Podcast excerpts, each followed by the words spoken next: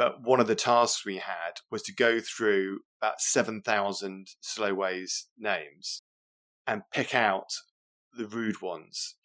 Yes. and, and there was about two to 300 Slowway names that were just so offensive and not even just offensive, you know, almost like Cards Against Humanity, kind of like desperate, desperately disgusting sort of like ideas and words. Hello there. My name is Kit Rackley. My pronouns are they, them, and this is Coffee and Geography.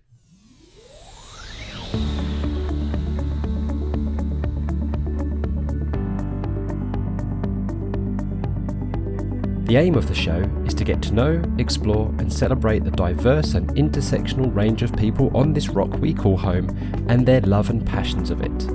We'll find out why guests identify as geographers, and if they don't exactly, we'll have fun exploring all the myriad of ways that connects their life to geography. So, pour your favourite brew, get cozy, and listen in. Oh, and don't forget to subscribe and follow us on Twitter at CoffeeGeogPod. Off we go.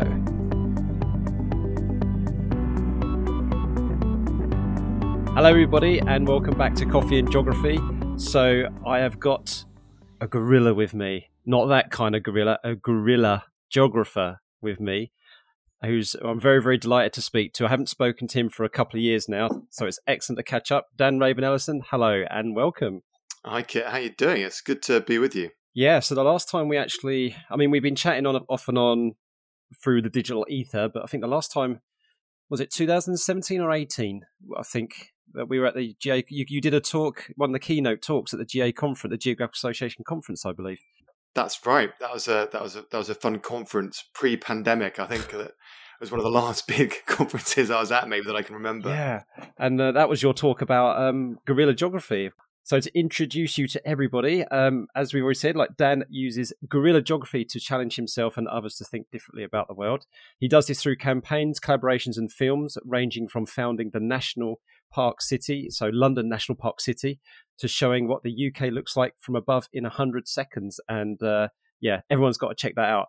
But we spoke to one of your rangers earlier on in the season, Katie Water. Yeah, I know you did. I know you did. I had a listen. It was a great interview. Yeah, lovely Katie Water. So, and I think, um, how's that all going for you? The the the London uh, National Park City stuff. It it seems to be. I mean, from the outside looking in, it seems to be really, really successful and a lot of enthusiasm about it. But how how do you feel that's going at the moment? Uh, you know, the whole thing's sort of kind of ridiculous in a way. I mean, we, we sort of started the whole thing off just as a website, as a provocation, as like a geographic provocation where we just created a website for the London National Park and put an asterisk at the end of it and said it was officially only a notional park. Yeah. And then seven, seven years later, it's happened, and there are other cities around the world who want to follow suit. Um, so it's quite funny, really, but at the same time, incredibly awesome. Uh, yeah, and I remember that kind of like near the start, and you were you were kind of talking about this kind of thing and how it was really really an awareness campaign of of like the, the the beauty and the greenery that you can find in London and trying to get people more in tune with their environment in the capital city and for it to actually go what it is engage communities and be so official and now have actual rangers you know like katie like other people and that green ground map as well that was you know based on the london oh it's just it's just a thing of beauty all those different talents and all those different intersectionalities it's awesome yeah we can't quite stake claim for the green ground map that's helen Helen's, who does yeah. that mapping which is absolutely fantastic yeah and it's sort of these incredible maps she creates of um, not just London. I think she's done like Bristol and some other cities now, where it looks like a tube map. Yeah. Uh, but, but actually, it's about walking around the city through all the green spaces, which is absolutely fantastic. But there are other people who have done fantastic mapping around the national park city. Mm. So Charlie Peel is this incredible cartographer who, you know, I think a lot of the mapping of London historically has been like the roads and the buildings. Um, and OS maps are fantastic, but they're not really great for getting around urban areas. And Charlie helped to turn that on its head and show London as a landscape and not just as a maze of roads. Well, Helen or Charlie, if you're listening, I'd love for you to come and chat. Um, well, you said, you know, um, and we mentioned that video about uh, UK from above in 100 seconds, which I strongly recommend. Um, uh, I'm not even just look it up. It's amazing. I'm not even going to describe it. But in terms of this chat, then I think we're even going to struggle to keep this to below 100 minutes, to be honest, with some of the amazing stuff I want to talk to you about. But we'll see what naturally comes up. So we'll start off with our drinks then. So, um, what have you got with you? It's, I mean, it's the evening. We're recording this in the evening time. So, is there any? Are you risking the caffeine, or have you got something caffeine free? Or caffeine hardly touches me. Actually, I've got some um, Sainsbury's red label tea in a strongly sort of tanned, cheap uh, white Poundland cup, and inside is is I could probably scrape you know the, the the the tea from the day from inside it. It's sort of gone a, a sort of a sort of clay kind of color the inside of my white cup. Um, I've drunk a lot of tea today. Yeah. Are you, are you, are you one of those people then who who doesn't wash their cups in between each filler because like you start to get that lovely kind of golden inside of it. You just keep filling it up. Why do you wash your cups in between each bag of tea? Not anymore. I just don't have the time now. I just go and refill it. Definitely. But yeah, it just just shows the uh, the amount of toil and effort you've been through for the whole day. If you've got that lovely brown ring around the top. But anyway, enough about all that nonsense. Um, so letting everybody where you where you're located at the moment. You're located in uh, in or just outside of Exeter, and uh, you're the second guest actually from that area because um, I think it was episode ten or eleven. I spoke to uh, Joanna Mendez, who works at the Met Office as a scientist. So yeah, we'll talk a little bit about what. Exeter. I mean, have you ever had the chance to work with the folk at the Met Office? Is it the kind of thing that it's it's there, but you've never had the chance to kind of speak to people from there, or have you actually popped tried to contact them, or is it no, like when I was a really enthusiastic geography teacher, like over a decade ago, I went there, but I cannot remember for the life of me why I went. But I remember, but I remember going to the building. Um, I'm not actually on the outskirts of centre, uh, outskirts of Exeter. Um, I moved from London recently, and I'm actually bang in the centre of Exeter, which is absolutely fantastic oh. to be in, in the oh. heart of the city. The heartbeat of the city. Yeah. All right, and so you moved about a bit, so that leads me quite lovely on to the next bit. So, um, so people may not be aware, but you are a, a, National Geographic Emerging Explorer, or you were designated as an emerging explorer, which is absolutely incredible. Did they send you a gold frame for you to keep at home or anything like that?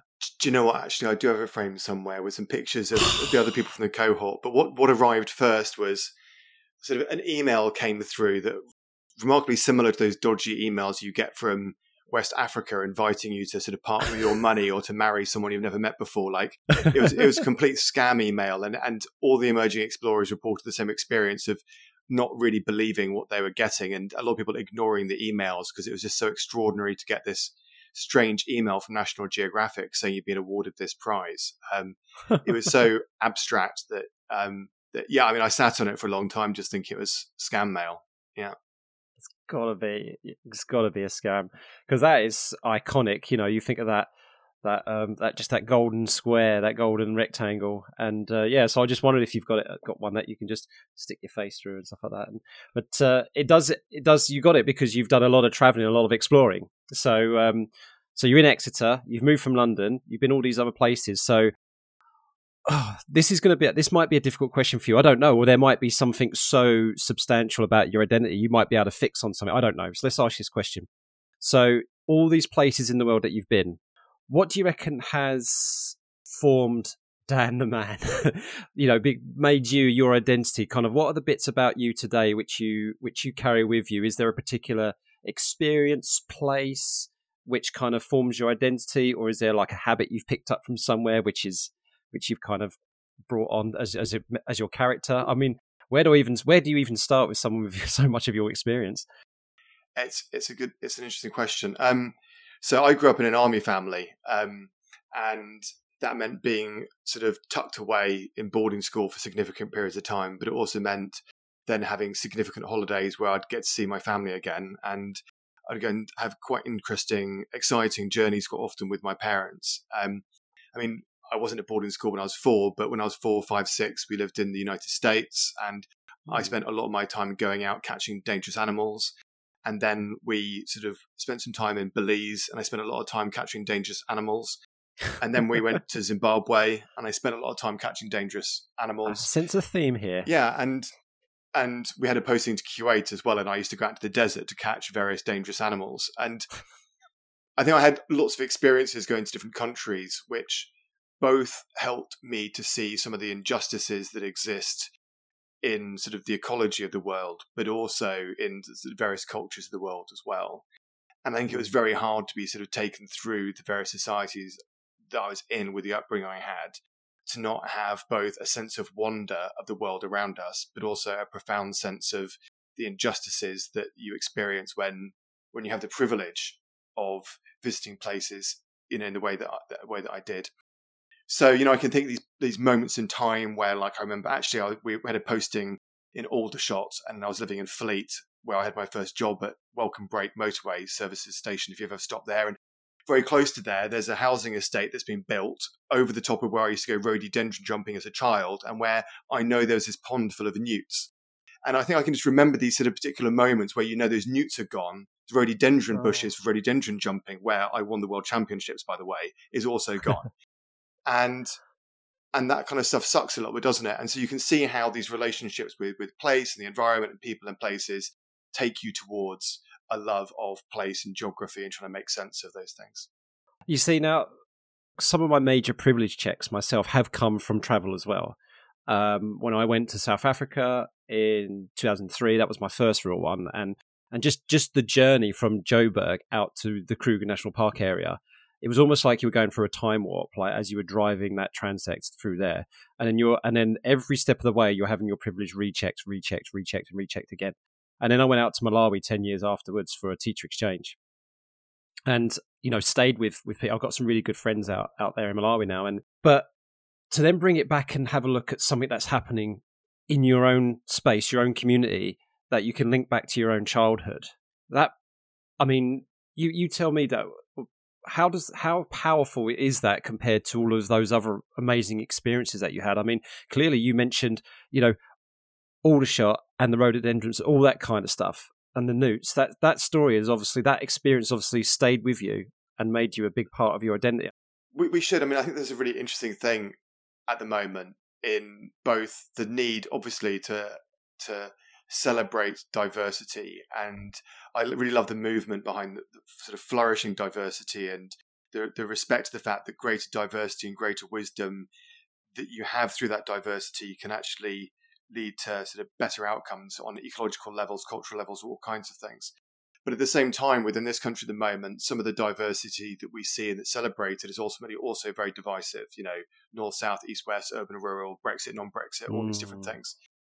And I was speaking to some colleagues a couple of days ago who are working on, um, in relation to like the idea of a potential Tokyo National Park city. And the, the thing that they drew down, which I found really powerful, was this idea that although they were talking to people in Manila, Manila in the Philippines and Australia and South America and different places, that in all these different cultures, many of us at the moment share the same anxieties anxieties around our children's health, around air pollution, the ecological crisis, COVID, the climate crisis, these things. And although our, our cultural responses may be very different to those things, actually we have an awful lot in common, both through our, anxi- uh, our anxieties, but also our hopes and dreams as well. And ultimately, you know, the plight of newts is not the same as the plight of pangolins, quite clearly. Mm. But but nonetheless, clearly you can also draw you know a line between the two in terms of how people in various different places are neglecting or persecuting you know animals that around the world. And so, although the lived experience may be very different from one place to another, I think some of the anxieties and injustices are very similar. And so, you can transfer some of that that knowledge and that wisdom, even if there are great differences. We're in a time of history now where I think we need to connect with each other more based on these similar experiences, these similar feelings, these similar thoughts, and this is the way that we're going to come together. Um, and to give another example, I've, I've just written something. There's there's uh, something coming up uh, the University of East Anglia are doing um, called the Butterfly Experiment, which is kind of based on that kind of thing, but kind of like how can how can small little things and experience manifest themselves and coalesce into potentially big changes. And uh, when you were talking then, you know about about things like that. Just coming to mind the thing that I wrote today for it, and I and I uh, I'll just read the last uh, paragraph I said and see what you, see what you think about it. So I said. Um, so my piece was all about the reintroduction of wolves in, back into Yellowstone, which is a part of the world which I'm very, very um, got a lot of um, sentiment towards. So I've said here, while we may not all get to see wolves or visit the wilds of Yellowstone, we can observe the bee collecting its pollen, the worm turning the soil, or listen to the bird feed its chicks. Then to use nature's actions as an inspiration to join conservation efforts. So, um, you know, in other words, you may not have that experience of the majestic wolf in the grandeur of Yellowstone, but you can observe that bee collecting its pollen. You can see that worm turning that soil and having almost like the same impact on their ecosystem as that wolf would do to what it's done in Yellowstone. And um, Yeah. Yeah. and I'm also kind of realizing my privilege that I had been, to, you know, been to Yellowstone and no friends out there and whatnot. I'd, I'd extend that idea as well in terms of, um, you know, when you're thinking about the ecology of cities and the ecology of places, and begin to imagine and, and see and think of the urban landscape as this landscape of you know cliff faces on buildings, and the buildings themselves contain caves, and those caves not only contain a diverse range of plants from around the world that would otherwise often live in rainforests, but spiders. You know, spiders, and you know, for young people and adults, you know, so many people want to champion the bees and all these animals they know in their gardens. But what about the spiders who are in the corner of your room? And, Yeah. what, and what are you going to do about them? And I think there's something about um, recognizing that allowing the spider is also some form of like absolutely micro versus version of rewilding as well, right? Like allowing that spider into your home and not displacing it. Um, so I, I think the conversation hasn't quite gone that far yet for a lot of people, but I think we need to think more about spiders. I'm gonna con- I'm gonna go back to the person leading this project at UEA and say now, can I just add in my, my last sen- my last sentence the the spider weaving its web? Oh, you're going to add it. You're going to add it. So, I'm what, gonna add it in there. so what was Yeah. your experience in Malawi that you brought back then? where where do I start with that? The the first the first thing the first thing that came to my mind as well. I mean, I out I got out of my system very very quickly. This whole yeah, I understand that I'm a very you know white privileged top income. You know all of all of that kind of quote unquote basic you know privilege check 101 that was done. Yeah that was done quite early. And i did have a lot of that when i went to uh, south africa 10 years prior. For me it was there was one particular experience which was humbling. And that was a friend of ours was the head teacher of a village outside of the town of Dedza uh, in Malawi, and it called called Nchenika. And in order to get there, the only way to get there that was passable was by a very bumpy dirt track road that you can't really drive down because the potholes are so big, you get your vehicle stuck and whatnot. So we had to go by bicycle. So then I, I, I first thought, okay, so do we hire a bike? Do we bike ourselves? That's all fine. I said, you know, I don't mind a bit of that's all good. No, by bicycle taxi, right? So what happens is that you you get this, you hire this bicycle taxi, and you sit you you sit on the pannier basically, a cushioned pannier on the back of this bicycle while they pedal you. I mean, how far was it? Was it two two or three miles? But it took two hours. It took two hours, but it wasn't. I'll have to double check how far it was. But you know, I was like, I was saying, do you want me to pedal for a bit? And do you want me, and things like that? He was like, no, no, no, no. This is my job. You know, this is my job. It's my privilege to ride you out. You know, these, these are the words. That he was, I'm proud and privileged to be taking you out here. This is my job, and all this kind of stuff. And then while we're riding on the back of this bicycle taxi, is just seeing, you know, being able to absorb the landscape going by slowly enough to take it all in. Mm. And then just realize that these are not people which you see stereotypically on the TV or on Live Aid or or uh, Red Nose Day or anything like that. These are people living their lives, doing the best they can, most of the time joyfully, who know their challenges, but they're striving to overcome those challenges as well. You know, they are communities, they are you know progressive what they can, and it's just that is the greatest privilege check I've had is knowing that these people are not helpless, knowing that these people are bright, they're ingenious, they're compassionate, they are determined, and if if they had the tools that we have the privilege of have, my God, they could do things. You know, so that was probably my biggest takeaway from a place like Malawi, which is supposedly by our modern methods of measurement of development, one of the poorest countries in the world. But fine, economically, maybe. Resource wise, maybe. But in any other sense of the word, I don't think it's the, one of the poorest countries in the world at all. In fact, I saw quite a lot of richness there, not in the traditional ways. So that was my biggest takeaway from from going to Malawi. I think. Yeah, what experience! What an experience! It's it's it's all very sad, isn't it? I mean, fundamentally, as both people both are very interested in education, it comes down to education, and It really does. and too many people in the world just don't have the opportunities they should have that would unlock their their talents, which is what I think what you're describing there. Yeah, Yeah. very sad. And you know it is. what we see, you know, unfolding under our eyes at the like on the news at the moment in Afghanistan is, you know, a great Mm. demonstrator of that really as well. Absolutely, yeah. And just just to uh, timestamp everybody, so we're recording this exactly as those troubles are, are hitting the news right now. So the So yeah, so we're in kind of mid-August at the moment as we're recording this, um, and he- heaven knows what the situation is when people are listening to this in a couple of months' time. Um, Dan, so let's move on with regards to this next thing that I'm really intrigued about what you're saying about playing hide and seek. What what what do you mean by that? How do you what do you mean by play? You're not like hiding and seeking against these dangerous animals and then pouncing on them or something like that. So what's what do you mean by playing hide and seek? Well, isn't isn't geography really just a big game of hide and seek? You know, really. I mean, and any way you look at it, whether you're thinking about our sort of emotions and our relationships to ourselves and, and others, and our ability to sort of both reveal ourselves to ourselves and our, our our sort of hunting for our discovery of ourselves and how that changes through you know, the, the moment, the day, our places, and where we are, and what we're trying to do, and our relationship with others, and trying to make sense of our relationships to those other people, and searching for those things. But then, right up to everything from logistics and ordnance mm. survey and the army and you know, you know all this stuff. Ultimately, I think that people are hiding and seeking, but for me, the origins at that point really is I just love playing hide and seek. I've loved it since I was a child. I still love organising a game of hide and seek now. And to be honest, if, if I was to get sort of more picky about hide and seek, what I really enjoy is massive, like wide games that involve either playing sort of capture the flag, but I have a particular sort of pleasure in playing very large games of sardines with adults, almost at a professional level, ideally at night time so that you have like 30 or 40 people running around a wood trying to find the one person who's hiding and there's no winner there's just one person who doesn't win. Um, the, the uh, yeah so I, I love hide and seek at all levels from the playful to the psychological through to just the, the mammoth scale at which i think that that's kind of what everyone's really working at.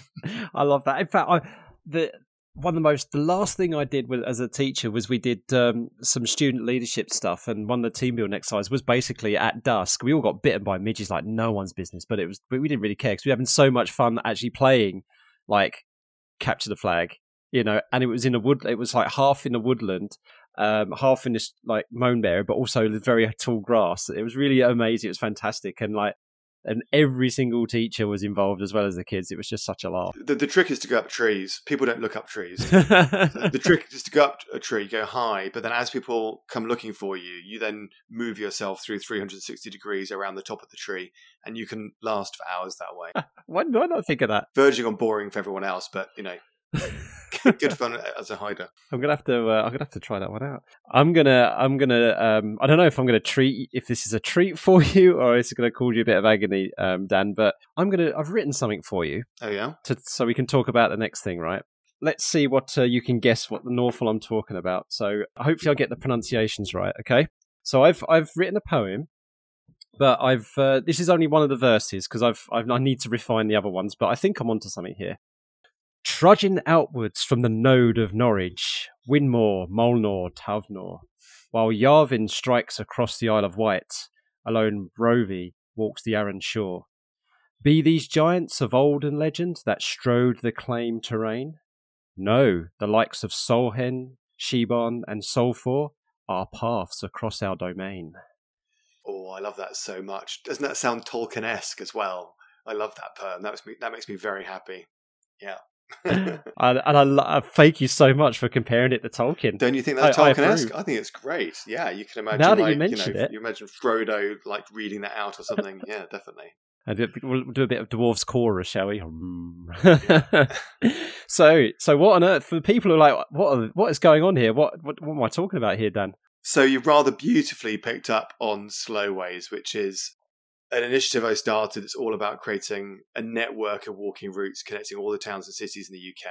And while everyone was saying at the beginning that we should just give all the different routes numbers, um, I felt very strongly we should give them all names. And each yeah. slowway combines the first three letters of the two settlements that are being connected, and that then gives you a slowway name. And most of your words then were different names of slowways around the Isle of Wight and like Yarven and you know the, around Norwich. Um, but what you may be interested to know is that I mean it's a big community project, but one of the tasks we had was to go through about seven thousand slowways names and pick out the rude ones. Yes, and, and there was about two to three hundred slowway names that were just so offensive and not even just offensive, you know, almost like Cards Against Humanity, kind of like desperate, desperately disgusting sort of like ideas and words. And so if you discover any slowways that have more than six letters, it's either because they're like in Wales and there's like, you know, like la la and abba abba and all this stuff, Ah. or it's because embedded inside that word that there is something really quite horrible. Um, and we did keep a lot of really naughty names as well. I can't remember what they are. Like there, there are some involving like we and you know all this kind of stuff around Yeah. the place, which are sort of like you know very sort of Victorian in their kind of allowances of street names almost. But um, yeah, we had to get rid of some. They were just so so inappropriate that we had to sanitize them. I was I was part of that process. I was Oh, one of the people you. who helped out with with that with that. But I I didn't get to see many shocking ones myself. I wonder if it's because they were all taken and filtered by that, or maybe the the pot that I was given didn't have so many. But that that is so cool. If I come across now, uh, you've you've set everybody a challenge now because people can go on to slowways.org, and if they come across um, a route that's more than six letters, and they check the two places, the two three the three letters of the places, they're like, ah, I know why they changed that one. It's it's it's, it's either because there- there's like a whole load of places in the country, like you know all the places in Wales that begin ABBA, and so we had to Yeah, add exactly. So we had to add letters just to make each slowway name unique. But a lot of the time, they're just fairly filthy terms that had to be mixed up. Yeah. Yeah, it's absolutely amazing uh, that, and I've I've and I've evaluated uh, one route or part of one route already. So um, so everybody, this is what you can go and do. So we're, there's a period of, of validation and evaluation going on now. So if you go onto the Slowways uh, website and you see if there's any, or if, if you're if you're going to go away somewhere, you can check to see what routes are near you, or if or just from your home, you can see if there's any routes near you. Go for a walk, walk along it, and then you can actually go onto the Slowways website and then you can pr- provide a little critique, a little review, and which which helps people to do that. So the one that I did, Dan, with my family, we went to uh, Blickling Hall in North Norfolk, and the route we went was the Owl Crow. So Owl, which is uh, Aylsham, Crow, Cromer, Aylsham to Cromer. So we walked part of that, which went past Blickling Hall. We gave it four stars out of five because some of it was on roads which you know a little bit bl- blind corners and stuff like that. So uh, yeah, Nice. it's Well- just a lovely community thing. Yeah, well, thank you very much for both helping with the filthy words and also walking the slow way. But you know, just to, just to repitch it slightly, I mean, yeah, it's about evaluating and reviewing, but there are 100,000 kilometres of routes that have been created by volunteers. And actually, it's a way of reimagining how you can walk through the landscape. So lots of people will be familiar with national trails, which go the usual routes that lots of people go. But I don't know, let's say you're in Slough and you kind of want to take yourself to Huddersfield. We're going to have an adventurous way for you to complete that J route. Nice. Yeah, an interesting way to complete that route. Which is what's so exciting about it, I think, is that it's it's both extraordinary but so like fundamentally every day as well. Oh, now that might explain. Oh, I mean, you might just say, "Oh, it's just because we didn't map it yet, Kit." But would that explain why? Because because the the from between Diss and Norwich is the Boudica Way, or the Boudicca Way, however you want to pronounce it, but it's it's spelt as Boudica around here. Most of that's not mapped on slowways. Is it because it's a major route and it's like there's, or it's just it's just not appeared on yet, and I can still suggest it?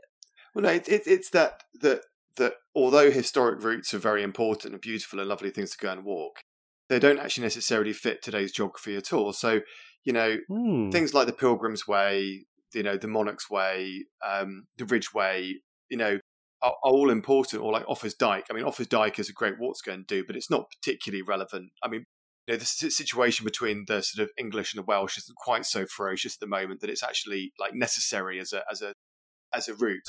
Um, so actually, you know, Ramblers have a, a great campaign which is all about protecting footpaths from the past, and they're a delight to walk.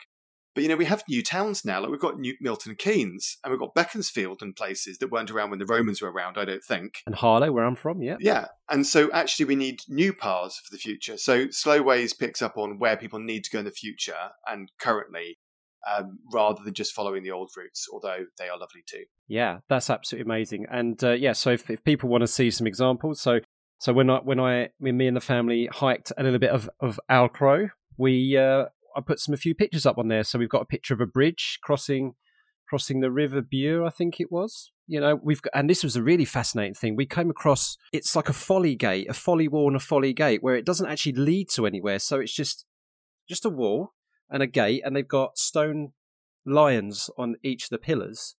But quite clearly they don't use it because it's law it's mown there's no tire tracks there's nothing like it's a folly it's there just for did show. you did you rob the lions? Oh no. Oh, I, so- I so- felt like so- i would have been told off. so so then you didn't see the secret gateway to a parallel universe if only you'd known. Ah, i'm gonna have, just gonna have to hike it again then. Yep. as simple as that.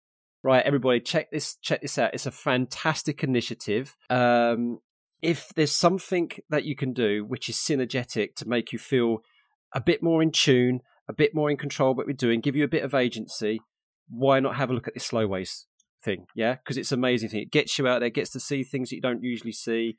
Um, you're walking rather than taking modes of a transport. You it's you get to just just look at it. It's fantastic. It's slowways.org won't it? So it's also like a, I think a really big beautiful piece of citizen geography um, it so is it's it's all about exploring and maps and you know what's not to like Yeah, I love it. Yeah, and so thank you for leading that and the team on there, and uh, and I'll get to work on refining this poem, and then I'll uh, I'll send it your way. And um, please if okay, listeners, once I give this poem to Dan and, and we publish it, right? If you have walked any of the routes that I put in the poem, get in touch because let's make a piece of art out of this. Yeah, like especially if you've taken a picture or a bit of video or something on one of these routes. Oh, we've got something here. Oh, I'm so excited already. a couple of last things to do then. We'll end on a bit of fun. We're going to be a bit of randomness now. Uh, we're going to do what was called jog on.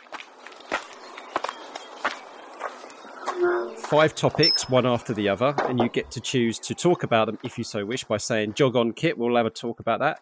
Or, and this is no pun on slow ways, but if you don't want to talk about it, you say take a hike.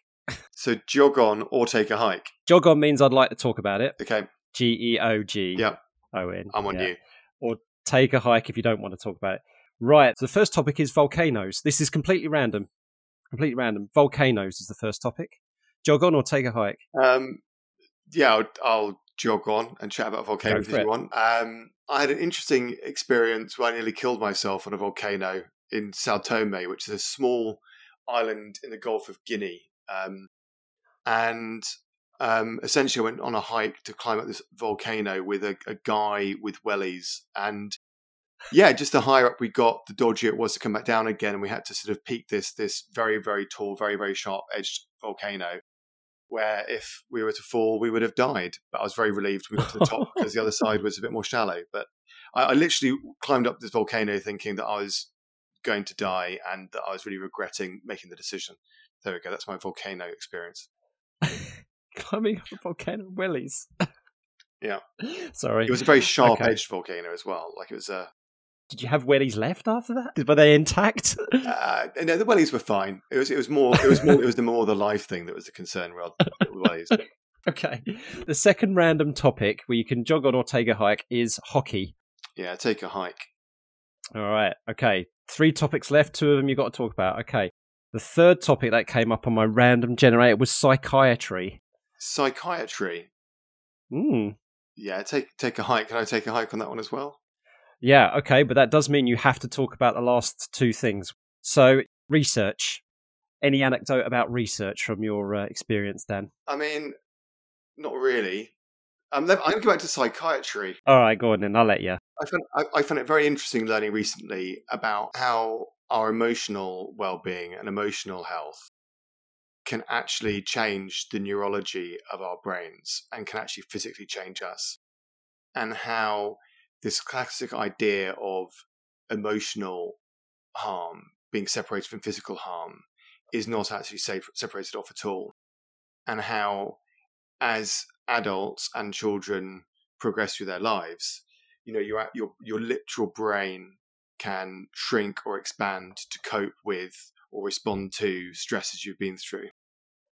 And I think the the idea that someone's life may be limited because of the emotions they're put through, I think is a very powerful expression for people about why we need to act more on so many different mental health issues. And I think it's also interesting then to connect that through to geography in terms of the ways in which the physical environment around us also then affects our mental health and well-being and how that then affects the physiology of our bodies and our ability to then cope with the environments we're in. And it's more psychology than psychiatry i guess maybe in terms of what that might mean but um, i find the psychogeography of how all those things interrelate um, absolutely fascinating and disturbing all at the same time and schools need to be doing far more, you know, to to to to, to think about well-being in that very holistic way. Totally agree with you. And uh, a shameless plug here is one of the things that I've been trying to do, and I know you, you've seen a bit, is that I'm trying to get senior leadership teams at school to understand that stuff like climate change, climate anxiety, eco anxiety is a safeguarding issue and they need to be treating it as such. You know, we've got statutory guidance regarding mental health, we've got statutory guidance, of course, about safeguarding and that you see all the risk factors that climate change and ecological breakdown brings, mm. and then how we can support our children to promote the protective factors. So I am completely 100% on board on that, and I'm and when I did my my most recent mental health first aid training, you know, actually that was brought up as a topic of discussion about the ecological breakdown and whatnot. So yeah, and we're, we're doing something at the University of East Anglia on a we're doing a um, a climate anxiety workshop where we'll be bringing in mindfulness and embodied movement you know to reconnect with nature and stuff and and we and we know about all that because of research that people do and research that we do. So it all just loops back to research perfectly perfect. yeah. Yeah lovely. Right the fifth and final topic then is milk. Milk. Yep. So you have to jog on on this one. Yeah well i mean i mean what i think of when i think of milk it's I, mean, I, I used to drink gallons and gallons of milk when I was growing up. Like I just go and sort of get, you know, just constantly just drink pints and pints of milk. I can't believe how much I went through. But but what it makes me think of actually is, you know, I'm I'm um, vegan now and have been some time, and it just makes me think of this this sort of really big concept of speciesism. And mm. I think that obviously people have very understandable concerns now around lots of isms, uh, not least racism. But I think there is a very near future when far more people are conscious of speciesism as an idea. And I think actually, if we can't get over our speciesism, then I think that on a moral, philosophical, um, cultural level, we can never have a proper relationship with the natural world. I think as long as we have a really horrible relationship with cows and chickens, then why should we care about you know other birds or other mammals of a similar size? Um, I think there's something inherently problematic in telling children they can eat an unlimited number of chickens or you know kill off an unlimited number of, of young bullocks so they can have their milk, and yet somehow we should be looking after these other sort of species. I think there's an mm. incongruence in that logic, which I think is is really problematic. But it's it, it bites at the core of who we are so much that people find it very very difficult emotionally again to sort of deal with those sort of ideas. That's really intriguing that I've I, that's that I've never had it framed in that way before. I mean, it, it, it now makes it makes sense. The, you know the way that you've put that, and this same the same sort of point was made in a comical sense um, by uh, the punk biologist Lucy, Lucy Eckersley.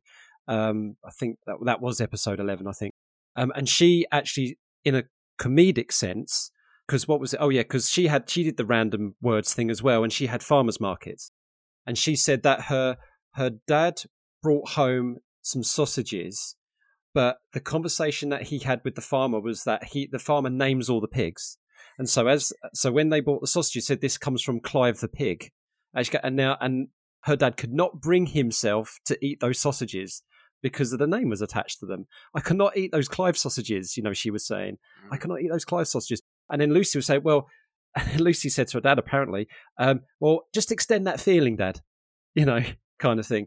I see really interesting that those two stories are kind of really mixed there. So everybody, if you just heard Dan say that, that was really profound. I really, really did like the way that Dan put that. Go back to episode uh, 11 near the end and you'll hear Lucy say that. And then you can, maybe those two different ways of framing it will get you to make those connections there.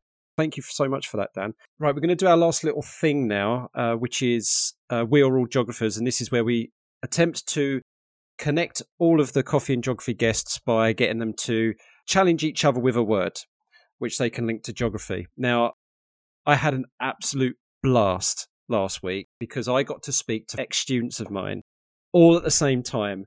It was chaos. absolutely chaos, and they ganged up on me. Know what? And it was just, but it was lovely. And you know, if anybody, if you've worked with young people, you just know how oh lovely that was. Um, and I did kind of drop a hint about who I was speaking to this week, which was yourself. And uh, they want to turn your words against you, Dan, right? Okay. So, because when you sign up to come on a podcast, you and the question I ask is, you know, what can you not link to geography, or what what do you think is as far removed from geography as possible? You actually put, I think that's an impossible question, right? And I would I would agree with you. But kids being kids, they were like, all right then, we want to give you the word impossible. So you have got 30 seconds, Dan, to link the word impossible to geography in any way, shape, or form you think you can. Ge- geography, geographical processes, whatever. So, would you like a few seconds to think about it, or do you reckon you want to jump, jump straight in? Well, I can jump straight in. Yeah, I mean, unfortunately, the place I, my brain goes to two places at the same time. One is about like the block universe and the po- impossibilities of that in terms of your ability to travel around the block universe. One one line of thought. The other one is just the sadness of all the the geographies of impossibilities of people not being able to do things because of where they're born. Essentially, you know, people who uh, will not be able to succeed in life or live as long as they could do because of where they're they're born in the world or because of their their wider ambitions but also the impossibilities of us being able to tackle various crises around the world at the moment as well. So, actually, very poignant. The, the sad thing about the word impossible is it takes you down all these very, very dark avenues of impossibilities. Um, you know, and we can all think of the various crises, but you know, many academic geographers would probably put the "im" or you know in brackets and talk about the possible. And actually, if you flip that on its head and start thinking about the geographies of the possible, then actually that turns into something extremely hopeful about what we all have in us and what many people have in themselves mm. and what they can achieve wherever they are or with the things they have, in spite or despite of the impossibilities of their situation as well, depending on your philosophy on time, space, fatefulness, and whether or not we have any choice. Um, and if you want to go down that route, then maybe there are no possibilities um, and only mm. Anyway you, you could get quite philosophical about it i guess but but yeah. I, I'd, I'd, flip on its head and talk about the possibilities i think is what i'd rather talk i love it yeah i have never been so happy to just let someone carry on past that 30 second buzzer that was lovely and um, david alcock I know you you you were our guest. This my second second or third guest, I think. I know you've been listening every single week. I know you just love that answer from Dan. So David is is doing his research and stuff about hopeful geography and hopeful education. Perfect. So I think I think yeah I think he's going to absolutely love um, what you've just said there, Dan. Thank you so much. Right then, so for our next guest, then we have your chance to come up with a word of your choice, and everybody knows. But I mean, this is this is what episode twenty three, I think. Everybody knows what I'm doing here. They know it's not to try and trip up the next guest. It's just to say, right, how would you approach this in terms of geography? So what words would you like to um, give our following guest um, a chance to to link back to to the world of geography? I think purpose is very important in life. And so I'd like them to talk on the geographies of purpose or the purpose of their geographies. Lovely. And however they so wish to approach that and frame that. Wonderful, Dan. Thank you so much. Right. So to finish off, then, um, I want people to to know how they can um, follow your work, get in contact with you, and whether you've got um, anybody to say hi and some shout outs to. So, where can we find you, and who would you like to say hi to? I am going to say hello to Mushroom, my cat, um, who is still unable to particularly communicate with any other sentient being in the universe.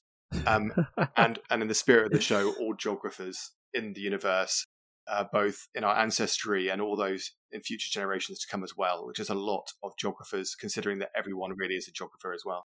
Um, and you know, I've got a bunch of projects people can get involved with. Um, Slowways, come and help walk 100,000 routes, please. Uh, 100,000 kilometers of routes, please. We need help with that. Uh, get involved in the National Park City movement as well. Check out my films, UK National Parks, UK in 100 Seconds, um, and connect on Twitter. Yeah, Dan Raven Ellison. I love connecting with geographers on Twitter. Yep. And seriously, everybody do that.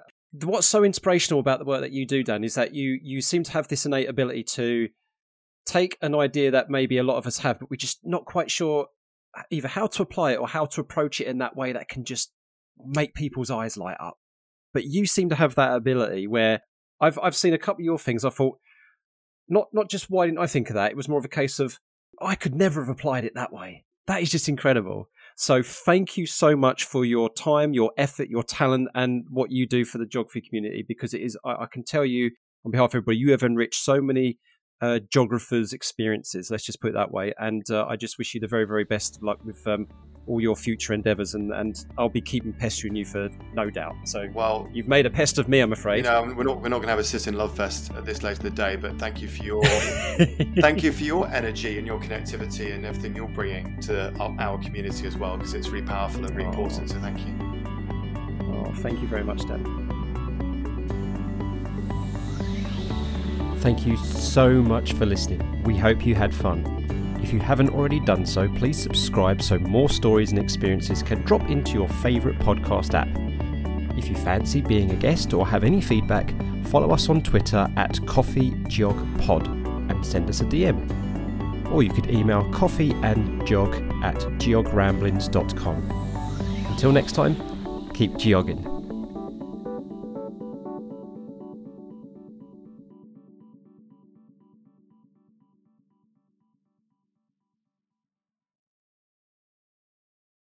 But one of the tasks we had was to go through about 7,000 Slowways names and pick out the rude ones. Yes. and, and, there was about two to 300 Slowway names that were just so offensive and not even just offensive, you know, almost like Cards Against Humanity, kind of like desperate, desperately disgusting sort of like ideas and words. Fear not, you geography nerds, for thou shalt not be booming out obscenities. But what is this Slowways, and what are these words of identities? I came here today not by and missed the wandering barge. By train, a slow way of sorts, dodging the masses that charge. But if I was to trudge onward from the node of Norwich, Mulnor, while strikes across the Isle of Wight. Alone walks the Arran shore. Be these giants of old and legend that strode and claimed reign? No, the likes of and our paths across our domain. Let's troop south from London town. Nay, not by tube, automobile, or horse and cart, that won't do. Go forth, march from Victoria.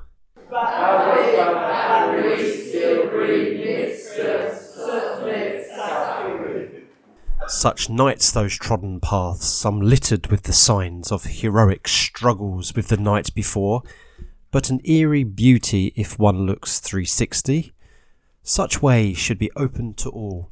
Gather your clan and welcome else all in the valleys of the likes of.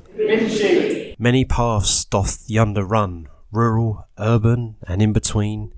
They intertwine with confluence in superior fashion, and in one way or another, green. Even in dense places right out your door, I really wanted to see London. I traveled on my own. It was my first solo travel. And my first night when I was there, I went to Kensington Park and the next morning as well. And I was stunned by the wildlife I saw. So open your. Embark on that hike, you. Careful.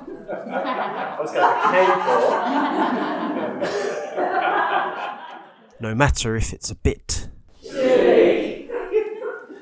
trot over land to the Whether the path be flat and still, or has you trudging up a Whether you pass through or aim to